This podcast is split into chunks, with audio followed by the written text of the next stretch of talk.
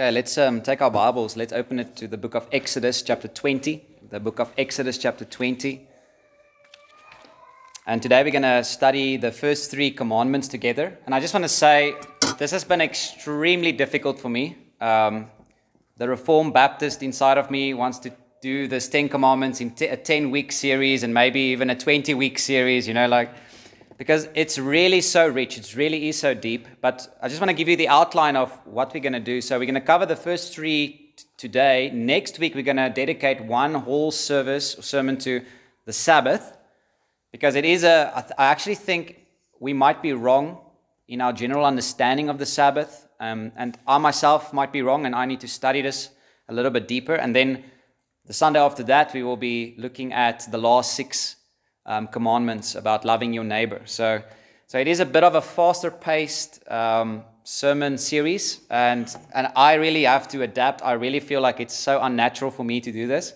I know Michael can cover like Revelations in one sermon, you know, like that's like Heritage Baptist, Joburg, but yeah, but um, but it's a good stretch. But but yeah, so also bear with me in that sense, you know. Um, if you feel like it's just rushed and things like that, I hope it doesn't feel like that. I really hope it doesn't feel to you like that. But let's let's read together Exodus 20, and we'll just read the first seven verses together. Hear now the words of the living God. God spoke all these words, saying, I am the Lord your God, who brought you out of the land of Egypt, out of the house of slavery.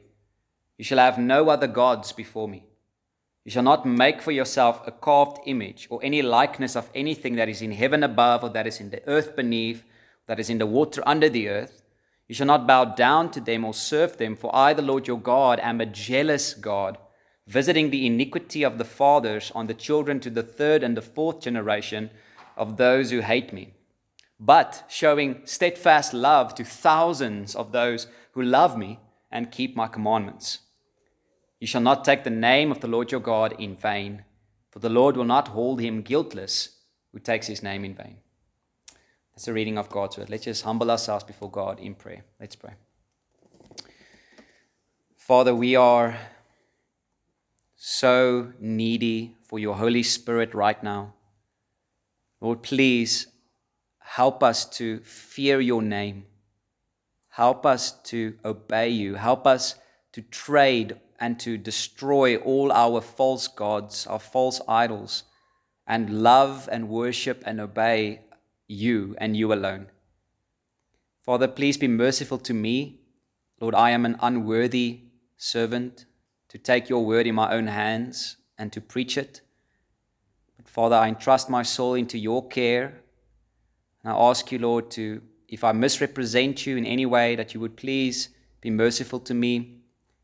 But I pray for all of us here, Lord, that we would truly discern with, with a listening ear what the Spirit of the Lord wants to tell us. And help us, Lord, to understand this text and to obey you in joy.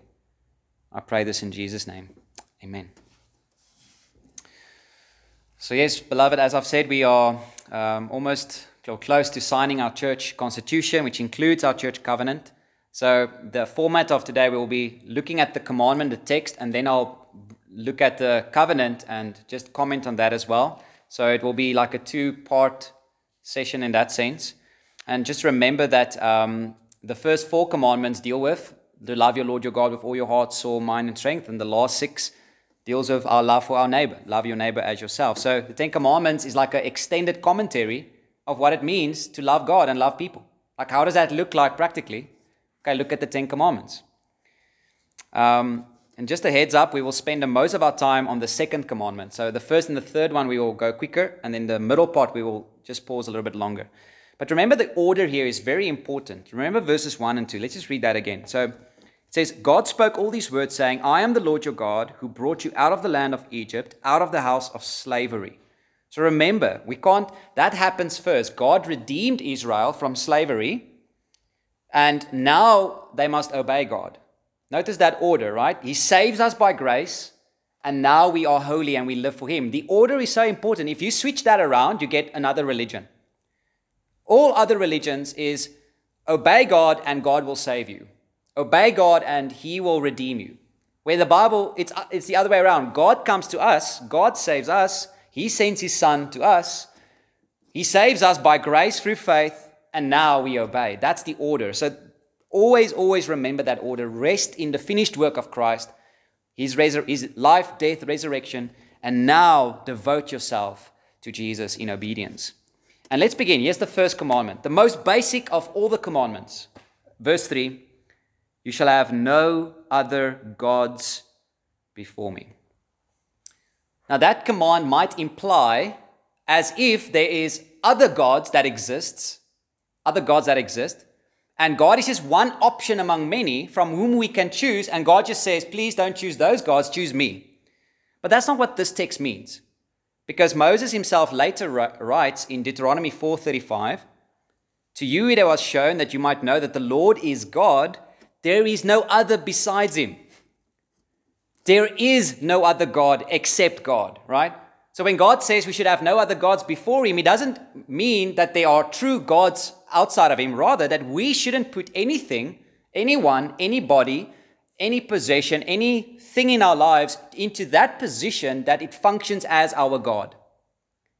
Nothing should reach that level of importance to you that it is becoming your God. So the first commandment really focuses on who we should worship. Who is our God? And the answer is, of course, the triune God Father, Son, and Holy Spirit. One in, in, its, in his essence, one in being, three in persons. So, what it means to have God as our God involves at least three things. I'm just going to quickly list them. Firstly, to have God as our God, we must deliberately choose God. We must choose God. Joshua 24, verse 15. Joshua says, And it is if it is evil in your eyes to serve the Lord, choose this day whom you will serve. Whether the gods your fathers served in the region beyond the river, or the gods of the Amorites in whose land you dwell. But as for me and my house, we will serve the Lord.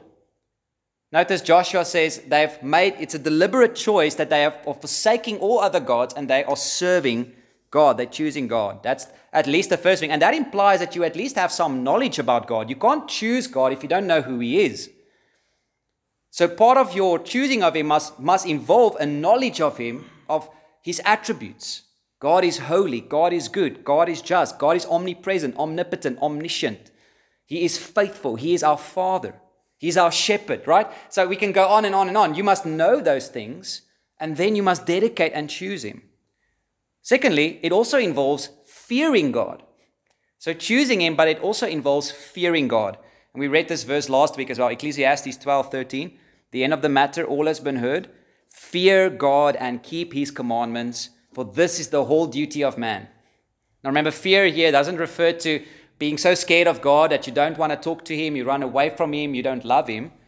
Rather, this is a, a reverential fear of awe and delight. And the best illustration is the fear my son has for me. He wants to run to me and I can pick him up, I can throw him up, but when I give him a command, there's a true fear there. There's a true fear of, okay, I will listen, I will obey because daddy said.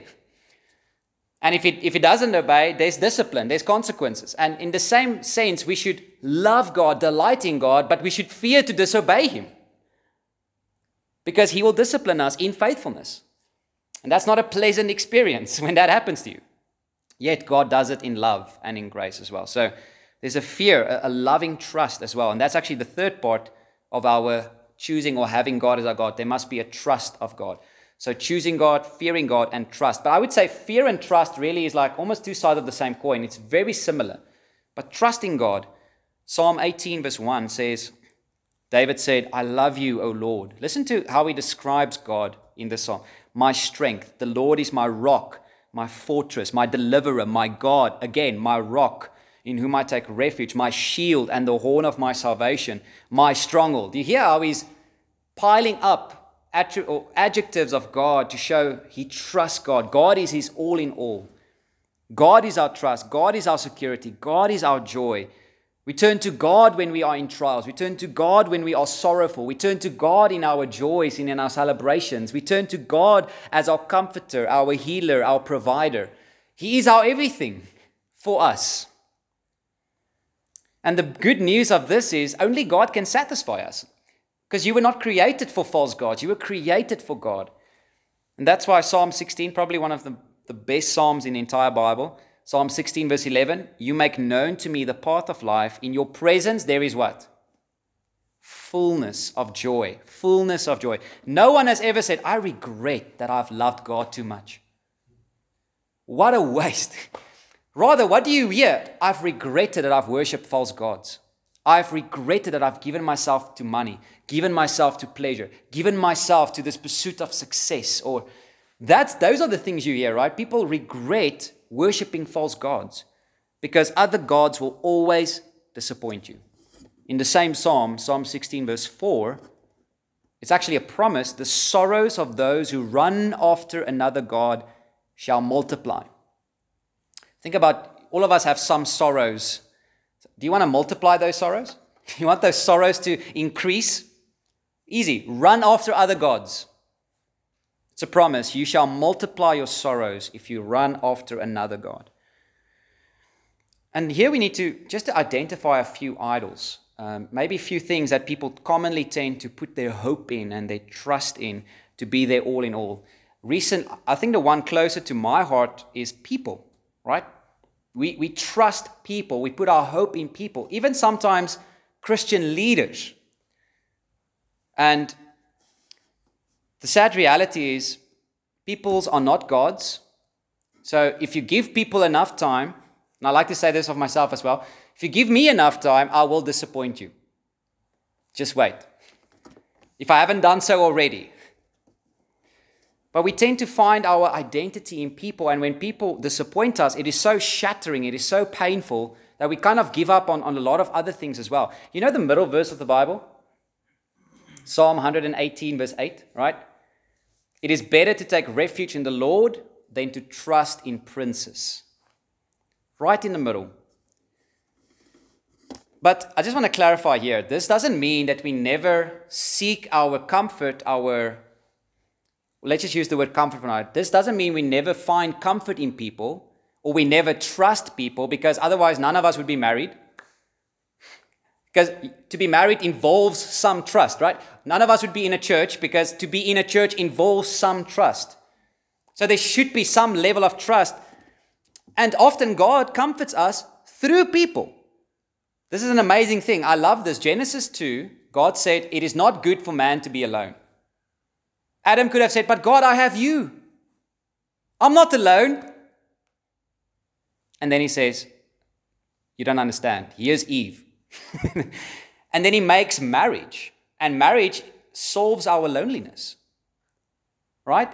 But yet, it's not idolatry at the same time. So, do you see, God, God often provides for us through people, through means. What about Paul in Second Corinthians? He says, God comforted us through the coming of Titus. So, so the question is, how do we know when a person has reached the level of an idol? How do we know if, we, if it's a good and a right thing to trust people and to be comforted by people and to even see God behind our trust, how do we even know that when someone reaches that level of an idol or our God?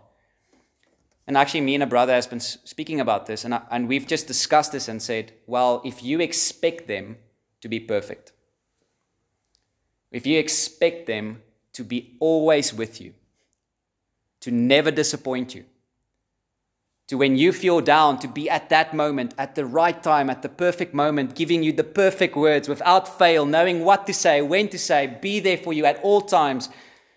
Right? We expect perfection from them, and when they're not perfect, we crush them with our disappointment. And we are bitter and angry. So often, and, and think about it, that's an idol because you're expecting from people what only God can do. You see, we're expecting from people to be perfect when only God is perfect, when only God can be that. So it's not wrong to trust people, not wrong to find comfort, but don't always expect them to be everything to you. Right? We, we mess up, we, we sin against one another. And that's why uh, the only relationships that survive, by the way, are relationships where there's forgiveness. Because it's inevitable when they, that there will be sin in some friendships, in some relationships. And if you do not forgive, that relationship dies. I, I cannot count anymore how, my, how many times Deborah had to forgive me in our marriage. And we only been married four years. okay, so, and, but that's the reality. But we don't look to one another to be our gods. We look to God, and that frees us to forgive one another as well. So, people, don't trust, don't put your hope, your identity, your all in all in people, even Christian leaders like myself. Don't do that. What about money? Money is another idol. We tend to find our comfort, our identity, our jobs, our success, how much possessions we have. That tends to fill us up. And if we lose some of those things, we feel like, who am I? Again, so you see that we are wrapping our identity, but the Bible says in 1 Timothy 6:17 that the rich people should never set their hope on the uncertainty of riches, but on God who richly provides us with everything to enjoy. So again, not sinful to be rich, but don't set your hope on riches. Don't set your hope. Don't desire to be rich. That's actually what Jesus said. Like it's so strong that you can't serve God and money. You have to choose. There's something about desiring to be rich that demands your all. It demands your time, your dedication. And so often, men, probably women as well, has sacrificed their spouse on the altar of mammon or sacrificed their children on the altar of mammon to be rich. And they have the dream house, but they're alone. And we can go on about like success, our homes, even food. Philippians talks about their gods are their, uh, their, their, their bellies are their gods. Turning to food to comfort you can be an idol as well. Just to be clear, these are good gifts, right? These are good gifts from God, but they, they, they, they, they start to wrap us up into idolatry. So that's the first commitment we make as a church. We shall have no other gods before him. And that is our true joy. And that's why our church covenant reads, our church covenant reads this. It says, We agree as a church to worship only the one true and living God, Father, Son, and Holy Spirit, who has revealed himself to us in the scriptures of the Old and New Testaments, will, and we will declare his glory to the nations and have no other gods before him. That's a beautiful statement, right? The true God is the Father, Son, and Spirit. And this God is all powerful, all glorious, all satisfying, and He alone can, can save us. He is our comforter. So let's dedicate ourselves to Him. That's the first commandment. Let's now read the second commandment. And this one is a, is a very difficult text, one of those difficult passages we need to understand. Let's just read again verse 4 to 6. It says, You shall not make for yourself a carved image or any likeness of anything that is in heaven above, or that is in the earth beneath, or that is in, in the water under the earth You shall not bow down to them or serve them, for I, the Lord your God, am a jealous God, visiting the iniquity of the fathers on the children to the third and the fourth generation of those who hate me, but showing steadfast love to thousands of those who love me and keep my commandments. So the first commandment focuses on who we must worship, while the second commandment focuses on how we must worship. So, what the second commandment forbids is that we are not allowed to worship God through images. So we, we cannot worship the true God through false images. That's the, really the idea. This was a great problem for Israel. Think about the golden calf incident, right? They made this massive calf, and you know what they called the calf? Listen to Exodus 32, verse 5. It says, When Aaron saw this, he built an altar before it, and Aaron said, made a proclamation and said, Tomorrow shall be a feast to the Lord, all caps, Yahweh. They called the calf the true name of God. So they had the right name, but they had the wrong way. Okay, great, wonderful. okay, now we can see. All right. I hope the alarm doesn't go off. If the alarm goes off, would one of you just run? Okay, but I think the alarm won't go off. Okay, just just check. Okay. All right, so that's the issue. We we worship God not by any way we choose, but by His way as well. But you might ask, what is wrong by using images if images helps us in our worship of God? So many people can testify to this. I struggled to worship God until I had something in my hands, until I had that image that I could focus on, and then, wow, my worship just flourished or whatever. And the short answer is this because there is simply no image that can accurately represent God. There's no image that captures who God is in his entirety. The moment we use an image to represent God, we diminish him. We make him less of what he truly is. For example, the gods of the Egyptians um, were all physical creatures or the creation itself. Think about frog, they worship a frog, the sun, a cow, Even the Nile River was, uh, was worshipped and revered as a god. And that's why the 10 plagues are so, so significant because the 10 plagues wasn't just a random sign of God's power, they were all dedicated to the gods of Egyptians to say that these gods are false gods. I am I cannot be represented by them because I am over them. I am God over the frogs, over the Nile, over the, the, the livestock, over the sun.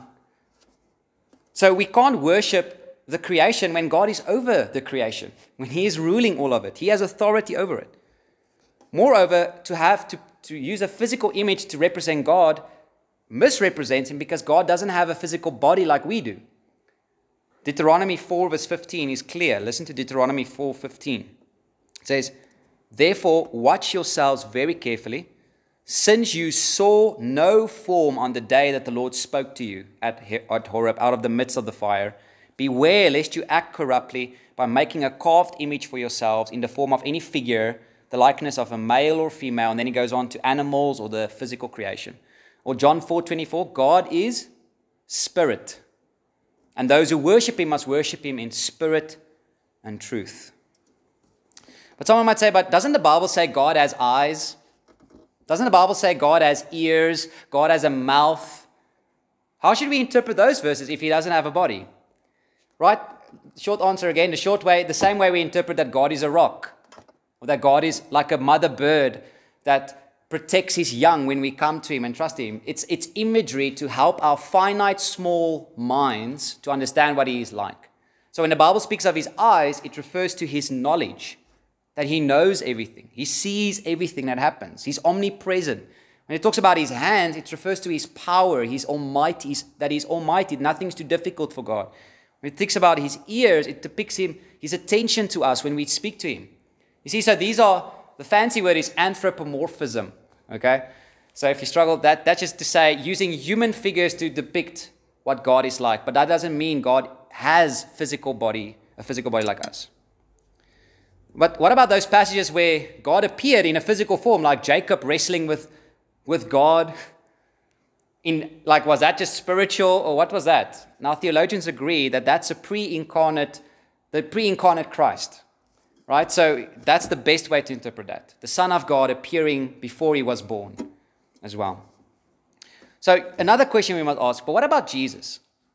Can we depict Jesus and not break the second commandment because he was a man like us. He, he did have a human body and he still has a human body as we speak. Would we be breaking the second commandment if we depict Jesus in our children's Bibles, for example, or things like that? Now, I just need to confess here, like, I do not have that question figured out yet. so that, that question for me is a very tricky one. I might be wrong on this point, but I'm inclined to say not necessarily. But I think it is possible to break the second commandment by having a picture of Jesus that's not the, the true Jesus. For example, just give a, a, a common example. What, is, what would you say is the most common picture of Jesus you see in I don't know, wallpapers or, right? It's, it, is it Jesus with the sheep around him, a child on his lap, and he's this defenseless, gentle, gracious Savior. And yes, th- that is what he was like when he was on earth. There were children running to him, and he was gentle. And yet, that same Jesus threw over tables and made a whip to drive people out. That same Jesus will come again in Revelations and judge the living and the dead. And someone might say, but that's not my Jesus. My Jesus has the children on his lap. You see what's happened? People have exchanged the true Jesus for a picture of Jesus. Then it is idolatry to worship this image you have of him instead of letting the Bible shape you. Another issue we have is that it's impossible to see his deity only by looking at his human body, right? So there's another, it's a limitation as well. So we should just so here's my conclusion. Although I won't say it's necessarily sinful to depict Jesus as a man, we just need to admit that that's not the full picture. Just admit that and just say that that cannot capture his fullness because he's God and man at the same time. Just remember that. And why should we not do this? Why should we not depict or worship God through images? Because look at the rest of the verse. He gives strong reasons. Verse 5 says, You shall not bow down to them or serve them, for I, the Lord your God, am a jealous God. God is a jealous God, not in our, the sinful way that we tend to be jealous, that nasty type of a jealousy, you know. But this jealousy can be compared to that type of jealousy a husband has for his wife. That jealousy, a jealousy that seeks to protect his wife, a jealousy that seeks to don't want to share his wife with anybody else except with him. I often also use the word jealous as a word to, to refer to zeal. It's a, it's a passionate desire for something. I would sometimes say, I am jealous to spend time with Jordan, my son. Now, that I just refer there, I'm, I'm zealous to want to protect that time so that I make sure I do spend time with my son. In the same way, God is jealous of us. God is jealous over us and our worship as well. Not that He needs it, because He loves us. God doesn't want to share our worship with other gods because they are not true gods and they will destroy us. He doesn't want to share His bride with other lovers. So God is jealous over us, but He's also jealous for His own glory. So He's jealous over us and He's jealous over His own glory. He will not share His glory with anybody. Isaiah 48, verse 11 For my own sake, for my own sake I do it, for how should my name be profaned? My glory I will give to not give to another. So God is jealous to protect us from idols and protect his name from being profaned. But what will be the result if we say, we don't care, we're going to still worship God in any way we choose? Well, this is where this difficult section comes in. Look at the rest of the verse. It says, verse 5 Visiting the iniquity of the fathers on the children to the third and the fourth generation of those who hate me. Doesn't that sound a bit unfair? to visit the, the sins of the fathers on the children to the third and the fourth generation? How does that work? Well, let me teach you a good Bible study technique that we've learned in seminary, right? So, the first question you should ask of any text is what did Moses mean when he wrote it? Right? And that's the key to understanding. And the best way to know what Moses meant is to study what Moses wrote. And later in Moses' writing, he makes it super clear. Listen to Deuteronomy 24, verse 16. Deuteronomy 24, 16. Moses himself now writes and says, Fathers shall not be put to death because of their children, nor shall children be put to death because of their fathers. Each one shall be put to death for his own sins. So Moses does not believe that children will be condemned for their father's sins, or their father will be condemned because of their children's sin, right? because he wrote later in, the, in, in, in Deuteronomy that that's not the case. So this text is not about condemnation. That's a key phrase to remember. This text is not about condemnation, but judgment, in the sense that God allows the children to experience the consequences of their fathers and their, and their parents' idolatry. That's what it means. God is simply letting the natural result of an idol worshiper play out through the generations. And that's why he's so jealous over his name and his glory. He will show how awful it is when people do not worship him by letting them suffer. And more often than not, the children also grow up hating God, and the cycle just repeats. The parents hate God, their children suffer. The children hate God, the, the, the, their children suffer, and so on and so on. And parents, I just want to say for us, this shows us how important it is to worship God. this, show, this shows us how crucial it is for us not to have idols in our lives. Because not only your children will suffer, but your children's children will suffer. It's a multi generational thing. Sin is sometimes so deep, it will take multiple generations before it will be rooted out. So you must think bigger than just your life and your children. You must think multi generational when you think about your life and your parenting and your marriage. Protect. So the best parents are the ones who protect their marriage and their family from idol worship. Those are the best parents. And we all know this to be true. Parents who are alcoholics, their children suffer from that, right? Parents who neglect their children because they worship money or they worship some other God, their children feel the effects of that. And it, it leaves almost a permanent mark. So we all uh, already know this. But God is just saying that's the natural result of worshiping idols. But even in that text, there's hope because it says it's qualified by those who hate me. So God says this is only true for those who hate me.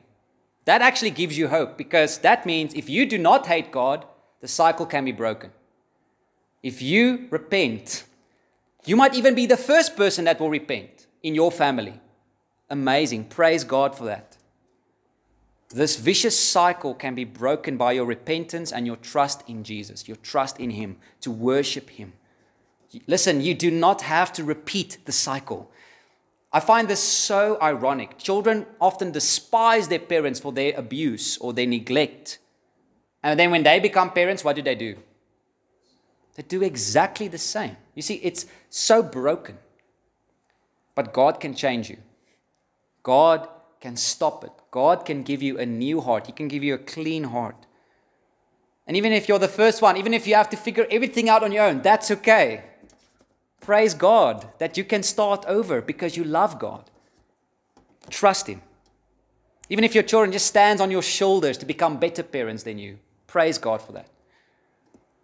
And th- this is what makes the next part of this verse so beautiful. Look at verse 6. The, the, the next part, it says, but showing steadfast love to thousands of those who love me and keep my commandments. Do you see the contrast with verse, with verse 5? Verse 5, third and fourth generation. Verse 6, how many generations? Thousands. Like it's like it's like almost like God, like, oh, I have to do this, but this I really delight to do. I really delight to show my love to thousand generations. It, I think for, because of this verse and other verses in the Bible, it's not wrong to say God is more inclined to show mercy than he is to show his wrath. Um, I love how Thomas Watson, Thomas Watson commenting on this passage, he says, Justice is God's left hand, mercy is his right hand. He uses his right hand most, for he is most used to mercy than to justice. God is more inclined to mercy than to punishment. The Bible agrees God has no pleasure in the death of the wicked. God has no pleasure in that. So there's hope. God is full of mercy. There is more mercy in God than there is light in the sun. So you can come. Come as you are. He's merciful. And that's why our church covenant reads on number two we agree to worship God in His appointed way, not our way, His appointed way, only through the mediation of His Son, excluding from our worship anything that He has not appointed, observing the ordinances of the new covenant, not forsaking but carefully and conscientiously attending all the meetings of the church, except where legitimately hindered, practicing regular private devotions as well as family worship, and uniting with another faithful church when we move from this place. So that last clause just says, like this church covenant doesn't mean until death do you part. You have to be with us, right? when you move, you, you unite to another faithful church. But this is the, what you will do. It says, we will worship God in His appointed way, which is through the mediation of Jesus. Only Him. For there is one God and there is one mediator between God and men, the man, Christ Jesus. 1 Timothy 2 5. We worship God through the ordinances. Again, that's not our idea. God Himself instituted baptism he instituted the Lord's Supper. So we obey God in that way. But our covenant also says we exclude from our worship anything which He has not appointed. This is actually where I think many churches just introduce very creative things that God has never appointed. But God, this is where God's word becomes primary in our worship. We don't, we're not trying to be creative, we're trying to be faithful. And that's why in our worship, what do we do? We preach the word of God, 2 Timothy 4 2. We sing the word of God, Colossians 3:16. We read the word, 1 Timothy 4:13. We show the word through baptism and the Lord's Supper. And we pray the word, 1 Timothy 2:1. So the word is our whole church must be wrapped around God's word and he, how he has organized this, this the, the, the church. And lastly, we say we commit to do all of this within the context of our families and in the context of the church. Um, it says, not forsaking, but carefully and conscientiously um, attending all the meetings of the church, except we're legitimately hindered. And we will practice regular private devotions and family worship. The family has actually been described as a little church. Your family must be a little church. okay? There must be a lot of singing, there must be a lot of scripture reading, there must be a lot of praying together. Okay, we pray. And I just want to say, you don't have to be a theologian to do this. You don't have to be a pastor to do this. You just have to do it. Even if you don't know what you're reading, just read and pray and sing. Sing together, pray together, and read. That's family worship. If you have small children, no longer than 10 minutes, max. okay? Otherwise, you lose them. So I just want to encourage you you don't have to be an expert at this, just do it. Just do it, right? That meme. just obey. And then we worship God in this little church. Sorry, guys, that was. But then we worship God in His body, the greater church, where we are. One is a finger, one is a hand, one is the eye, and we are we belong together. And we do this. We preach the word, we sing the word, we read the word, we, we do this. If you are not belonging to a church, you are living in sin. You are rejecting God's means of worship. Listen to 1 Corinthians 12:21. The eye cannot say to the hand, I have no need of you. How many people say that today about the church, right? I have no need of you. Nor again the head to the feet, I have no need of you. We need one another. We need the church. God's intention for us is to covenant together in a local body, to observe the Lord's Supper, being under good, godly, and qualified leaders, elders, and to serve the body with our various gifts. That's his intention. So let us not worship God in our own way. Let us not invent new ways. Let's be faithful to his appointed way through the Son, by the Spirit, in our families and in our churches. That's it. That's the second commandment. So, first commandment who shall we worship? The triune God. Second commandment, how shall we worship? By his appointed means. And the third commandment now focuses on God's glory and God's name. Listen to the third commandment, verse 7. You shall not take the name of the Lord your God in vain, for the Lord will not hold him guiltless who takes his name in vain. So we, when we hear that commandment, we generally think about, oh my God, and Jesus Christ in movies and films or in our conversation. And it does include that. Um, but it goes further than that. It goes much further and deeper than just using God's name as a, bla- as a, as a cuss word. So, what, what the word vain means literally means light, no weight, empty. Like vanity of vanity, says the preacher. Everything is, a, is, is wind. It's nothing. It's worth nothing. And that's the idea: is using God's name as, as in a way that it has no weight, no meaning, no value or glory to it. It's just one of the other, all the common names that we are using in our conversation, in our speech, and in our lives. Now, that can be done. You can take the name of the Lord your God in vain in two ways through your words or through your deeds. So that's why I say it's more than just our words, it's also the way we live. With regards to our words, it forbids us using God's name as a cuss word but also using God's name in a light, joking man- manner as if God's name just means nothing. It can be used as a joke. So here we do need wisdom. We do need wisdom. But regarding our deeds, we can also take his name in vain. Many have taken upon themselves the name of God through their baptism, through, through proclaiming that they are following Christ. So they have taken upon themselves the name of God, but they live as if God does not exist. So, Titus 1, again, we, we read this last week, verse 16. They profess to know God, but they deny him by their works. They deny him by their works. That's taking God's name in vain. You are just, your confession of God is light, it means nothing. We should be careful about that. So, in every area of our lives, we must live in such a way that when people find out or hear that we are Christians, they should say, It makes sense.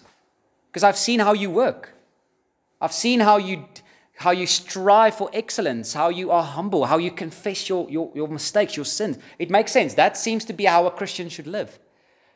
Actually, I love Titus 2, where Paul talks to bondservants and slaves. Listen to how he commands them. He says, Bondservants, okay, Titus 2, verse 9.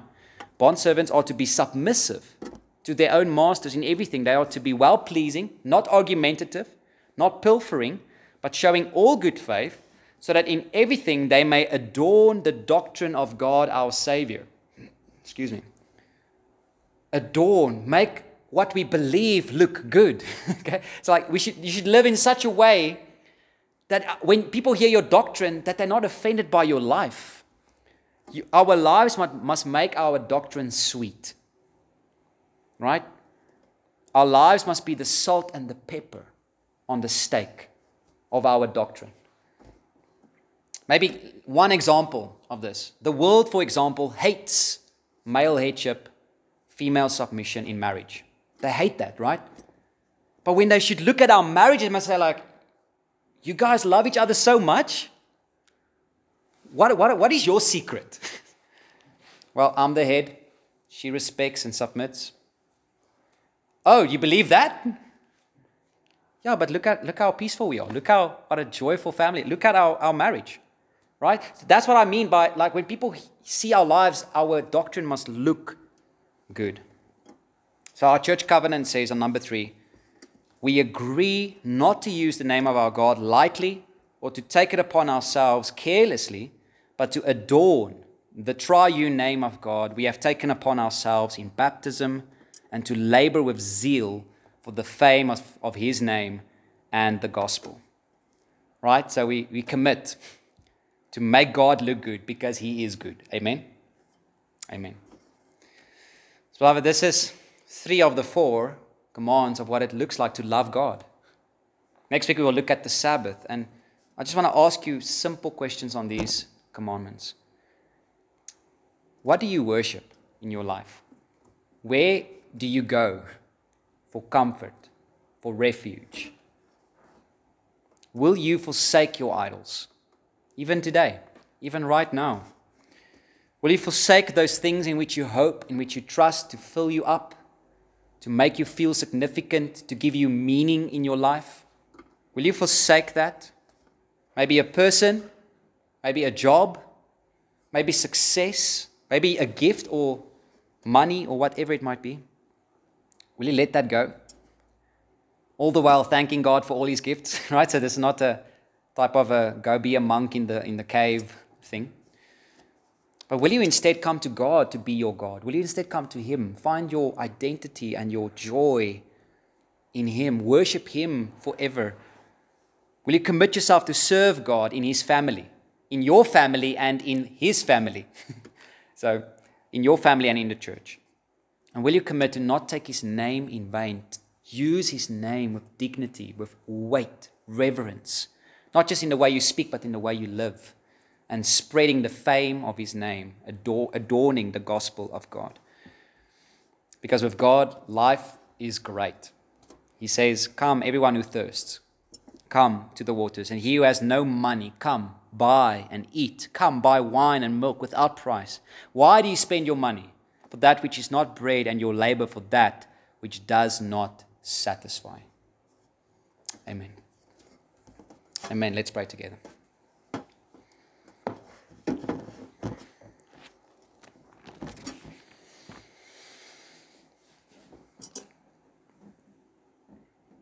Father, you are worthy. Lord, forever we will sing, Worthy is the Lamb on the throne. Worthy is the God who created us for his own for your own glory. Worthy are you who have redeemed us from every tongue, every tribe, every nation across the world. We will sing forever and fall down before the throne. Worthy is the Son of God who reconciled us to our Father. O Lord, our hearts were meant to worship you, to enjoy you, not just now, but forever. Lord, let us gladly throw our idols in the fire. Let us gladly burn the books. Let us gladly break the things that we need to break to truly love you and love you alone. Oh Lord, please grant us your spirit to, to obey you in this. Help us, Lord. We are weak.